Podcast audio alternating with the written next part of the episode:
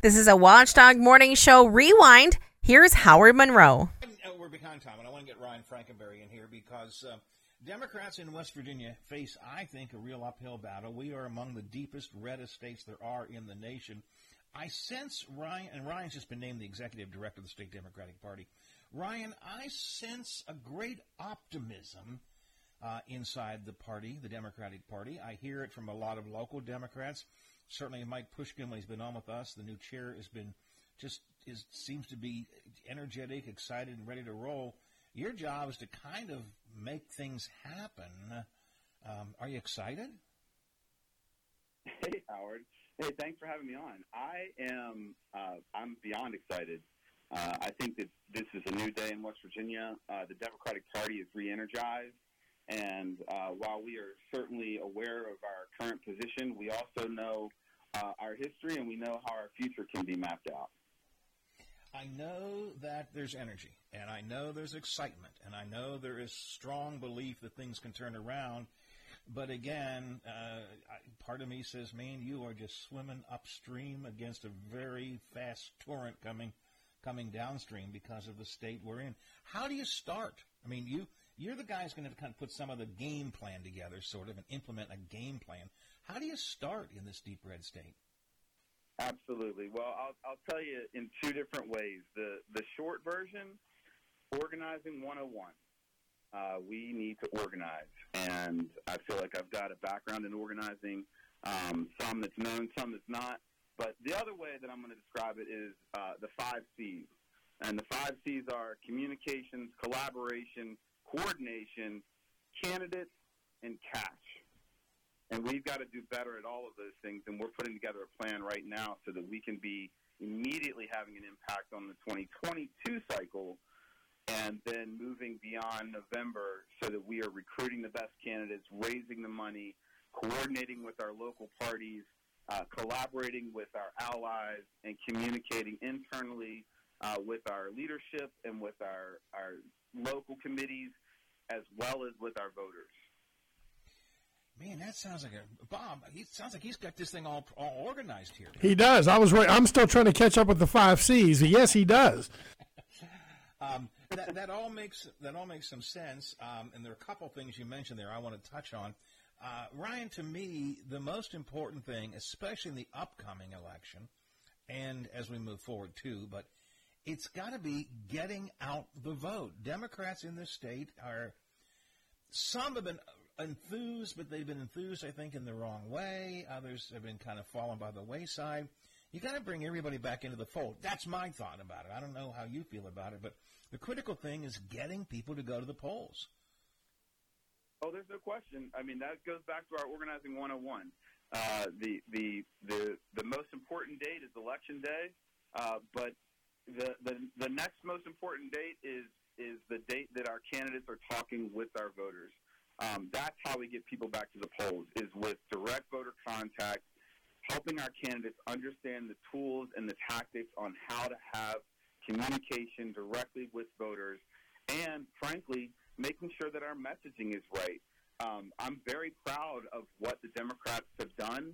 Uh, we've we've come out of a pandemic. We've saved an economy. We've now had the the largest infrastructure bill We've got the largest bill to help our climate and create jobs in West Virginia. There's a lot that West Virginia Democrats need to be proud about. We need to have conversations with our neighbors, with our church family, with our coworkers, and we we need to not back down. Um, what I, you know, in, in my uh, my experience, um, we haven't been doing a good enough job telling our side of the story, and we have quite a story to tell uh, versus the extremism that's coming out of Charleston, that's coming out of the Republican leadership at the federal level. Um, and frankly, I think that, they're, that the West Virginia voters are tired of that kind of extremism. They want to get back to bread and butter issues, and they want to see our state and our communities doing well. Right. I hope that you're right, and I certainly think that's what people should care about. But you and I have both seen in the past few years, uh, just an example is the infrastructure bill, where uh, citizens of this state, because of the um, the talking points, the division that's been created by the right wing, are actually willing to argue against their own self-interest because they've been told that you know Democrats bad, Republicans good. That's a can can you can you convince people in West Virginia? I'm talking about in West Virginia that the ideas of the Democrats really are good for them. They really do help them because that's been tried here in the past few years. You have worked hard at that with the working families when you were involved with that directly. Um, it's just it's hard to get people to buy into that because of the uh, the divide we have in the state.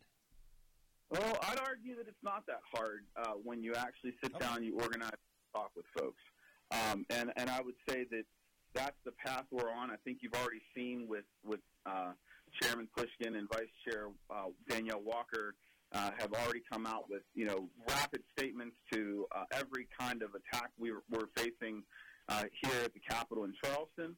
But you know, if you look back just over the past five years, I mean, we had a historic teacher strike in 2018, followed by another one in 2019. Um, we were able to, you know, our, our Senator uh, Joe Manchin was the deciding vote on the American Rescue Plan that had an incredible impact on West Virginians um, and then led the bipartisan infrastructure bill, and just now passed the Inflation Reduction Act that is going to impact West Virginians uh, for years to come. But I, think that the point is that we have to organize, and that teacher strike, I can I can tell you uh, a lot of the background on how that happened. And it all comes down to organizing 101, where you bring everyone in, you are transparent with your discussions, and you talk about what they care about. And when we had that, that teacher strike in 2018, people across the state, didn't matter what their political ideology was, they supported public employees. They supported their health care. They supported their their working right, their their workplace rights, and and we had, I mean, a historical moment. Um, we're not that far off. There's there is a groundswell of people that are tired of the same old thing. They're tired of corporate interests getting everything they want while we get nothing. And we're going to get those folks mobilized and get them to the polls.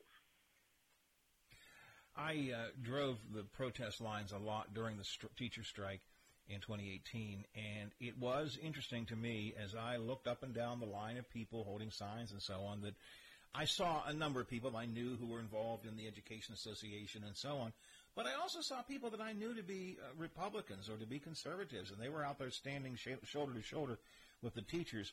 For whatever reason, the teachers were able to generate a widespread amount of support, and I think it's a great thing.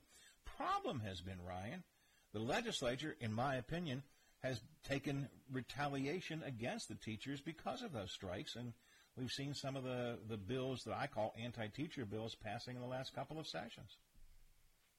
Oh, there's no question that they're retali- retaliating. This is to be expected. When when you have a Republican supermajority, they are going to go to the extremes because they feel like they have to feed their base. What they don't understand is West Virginians in general are not their base. And when you saw the folks from the teachers on the strike lines, they weren't just teachers, right? They weren't just school employees. They weren't just public employees. What we did was we articulated to the state of West Virginia the importance of the Public Employees Insurance Agency, PEIA, and the fact that that health care was so important to keeping our state government going, to keeping our employees healthy so that they can take care of our kids, of our elderly, of our roads, of our everything. And so we built a base of support by telling people that this is under attack. And let's be let's be frank. They only put a band-aid on it. They've never actually had their PEI task force meet. We are going to no. face this again, okay? And and not only are they attacking just just teachers, right? They're attacking public employees. They're attacking women. They're going to attack everyone that they seem see as a threat, and we're going to mobilize those threats because I can tell you they're bigger than anything that the uh, the Republican leadership here in in Charleston has we need to spend more time here on the show about what's going on with PEIA because there was a lot of excitement again after the teacher strike. There was a sense, ah, we're going to deal with this now. Uh, the, the, the, I don't know what they call it, committee, commission, whatever was formed, and, and then it just kind of faded away, and that was the end of it, you know, um, and, and nothing, nothing really got done, which is sadly um, the way of a lot of political things uh, these days. Ryan, you and the Democratic Party have sort of a two pronged, I should say problem, but I won't say that, two pronged issues you have to deal with. One is the upcoming election in November. Um, you you have what you have. You have the candidates who have filed, the candidates who have won primaries. Uh, you know the matchups are basically set. So you have to support the candidates and try and deal with the candidates that you have. But I'm more intrigued by what thoughts you have about how do you move forward. How do you look past this November election and you look to the election two years from now and four years from now and ten years from now? You know, I remember, and I was somewhat close to the Republican Party chairman at the time, when one of the first decisions they made a decade or more ago was we're going to put somebody up on every office. You know, Republicans didn't even show up on most ballots uh, for a while. They said, no, we're going to put somebody up for every office. We're going to contest everything. And some of those names that I remember 10 years ago being newcomers are now uh, people in positions of leadership. Looking to the future is really important. Yeah, without, without question. And and I'll say it this way: um, as far as as far as this upcoming 22 election, we've we've hit the ground running. Um, I've been in officially for for a week, um, but of course, my work before uh, was was also focused on making sure that we're helping our candidates have the support they they need to do the direct voter contact that wins elections. Um, we're going to push hard on the candidates that we have right now. We've got accountability, candidate accountability plans to make sure that we are uh, in contact with them, uh, checking on what they need, getting them what they need, and making sure that they have the most support. Moving beyond this election, though, and you, your your point is is is incredibly clear. We have to show people, candidates, potential candidates, that there is a way to fight back, that there is a way to represent their communities, and that there is an infrastructure, a communications plan, and a strategy that is funded and, and well resourced so that they are not running into this blind. Um, I, I, want to talk local real quick, and I don't know how much time we have, but I do want to talk about impact no, things like we got time. Go ahead. Right. You know, um, Wheeling is an incredibly important. The Northern Panhandle is an incredibly important uh, case study in what happens when direct action is taken by the people. Um, you might remember Senate Majority Leader Ryan Ferns, representing I'm Senate sorry, District 1. Ryan Ferns? Who, yeah, who right? exactly. But I want to talk about that real briefly, okay, without going into too many details. You might recall, Howard, Ryan Ferns was walking into the 2018 election unchallenged. Do you remember that? Unchallenged. I do indeed. And he was unchallenged even person. after the filing deadline. It was only after Bill Ihlenfeld filed, uh, right, that he, he had a, a only, serious he challenge. The only Republican unchallenged on the on the Senate uh, ballot, the only one without a Democratic challenger. Now, then we have the teacher strike that happens during that session, and as soon as that's out, out of there, now I want to tell you, I was I was working real hard to recruit, okay? And even afterwards, I didn't give up, and I kept kept hammering down that we could take Ryan Ferns out, and we found a, a amazing candidate. And now I'm not taking credit for for Bill Ihlenfeld's filing, but I'm certainly going to say that I was involved. And when we put him up, we showed him that there's a way to win, there's a message to win, there's a way to organize, and get people to the polls. And we beat him. And Bill Ihlenfeld became a state senator. That can be replicated, and they know it. The Republicans know it. They're scared. They should be. And we're up for this challenge. Uh, you know, Mitch Carmichael, same story. We identified him. We made him known to the voters of West Virginia, and the voters of West Virginia replaced him. Um, we're going to we're going to start doing that all over the state, and we're not just focused on the state house. We're focused on the courthouses. We're focused on city halls. you all up in Wheeling have a have a, a pretty fantastic administration operating in Wheeling. Um, if you look around the, the, the state, we've got a lot of municipalities that are doing great things. We've got a lot of counties that are doing great things, um, and a lot of those are because of Democratic leadership, and and that is because those administrations are being transparent. They're transparent with the funding that's coming through the federal support. They're being transparent with their local tax dollars. They're being transparent with the plans that they set up for their communities, and people like that. The issue with the state legislature is that, that this has been an ongoing uh, takeover, right, by by extremists, um, where they understand that they can do things uh, in the cover of, of secrecy and, and darkness, and they are in, they're implementing state codes that is affecting local municipalities, counties. The people of West Virginia are not going to stand for it, and we're going to make sure that they understand in regular terms what has been happening, and we're going to take the state back. The Ryan Ferns story is a great story. Obviously, we covered it in great detail here. Uh, Ryan Ferns, for whatever reason, had been very popular, but uh, you had a confluence of issues that came together here. Ferns was not even trying to be conciliatory. I mean, Ferns just plain out and out called the teachers every name in the book. I mean, he didn't make any effort to even pretend that he cared about teachers. That was a mistake. Teacher strike was there. The teachers were unified. Ferns basically gave them the middle finger. So now there's anger built up there. And as you said, it's critical. You found one of the best candidates you could ever find in Bill Ihlenfeld, a man who was respected, who had background, and who was known up and down the panhandle. And so you had all of those circumstances come together. And I guess part of your job and the Democratic Party's job here is to find ways to to pull the candidates that are needed to meet the circumstances that arise, because all of those things had to happen before Ryan Ferns was uh, was removed from office. And um, and frankly, here we are again. Now, Ihlenfeld, of course, went back to, as expected, to his uh, former job as a federal prosecutor, a tremendous uh, position that he holds, and does a great job there. Uh, I thought Owens Brown, as the uh, the uh, the interim replacement, was an excellent person. But now comes a, a real battle, and I'm not sure that I don't know whether the Republicans or Democrats can hold on to that seat or not. That's going to be a real battleground for you. At least I would think so.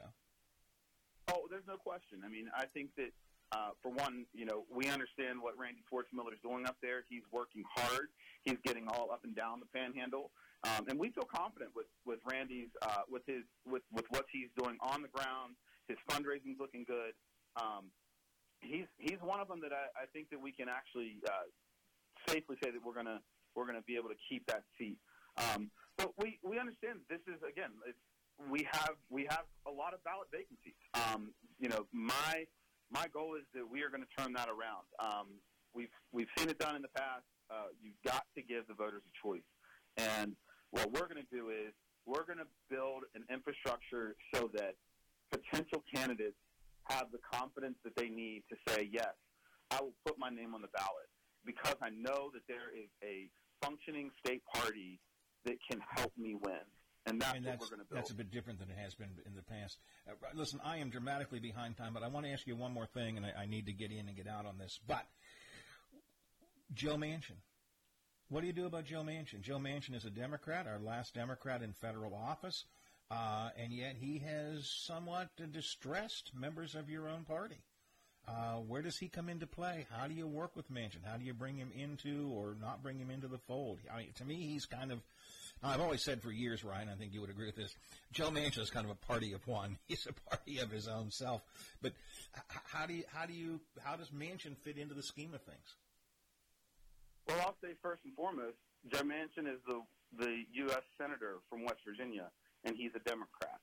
Um, we're we are understanding of how Senator Manchin's history in the state uh, is, and the fact that he has, uh, you know, held so many positions and worked across the aisle in so many different ways. But when you look at his record, Joe Manchin is delivering for West Virginia. Uh, for West Virginia, I'll say that you know for those who uh, who want to criticize the senator from the left or the right, uh, you know I support I support uh, the free speech and I support uh, having these discussions. I think that having conversations is important. Um, but what I'm mostly concerned about is delivering for West Virginia, and we just saw that last week with the Inflation Reduction Act. Um, right now, we have Republicans like Shelley Moore Capito who, for one, refused to vote to cap insulin prices, which would have Yeah. saved West Virginia citizens thousands and thousands of dollars individually. Um, and then she refused to vote for the entire bill, which is going to deliver so much, including a Medicaid, a Medicare cap of two thousand dollars um, in in the in the coming years. Uh, you know, she continues to go out and say that that the that Joe Manchin is lying, that Democrats are lying.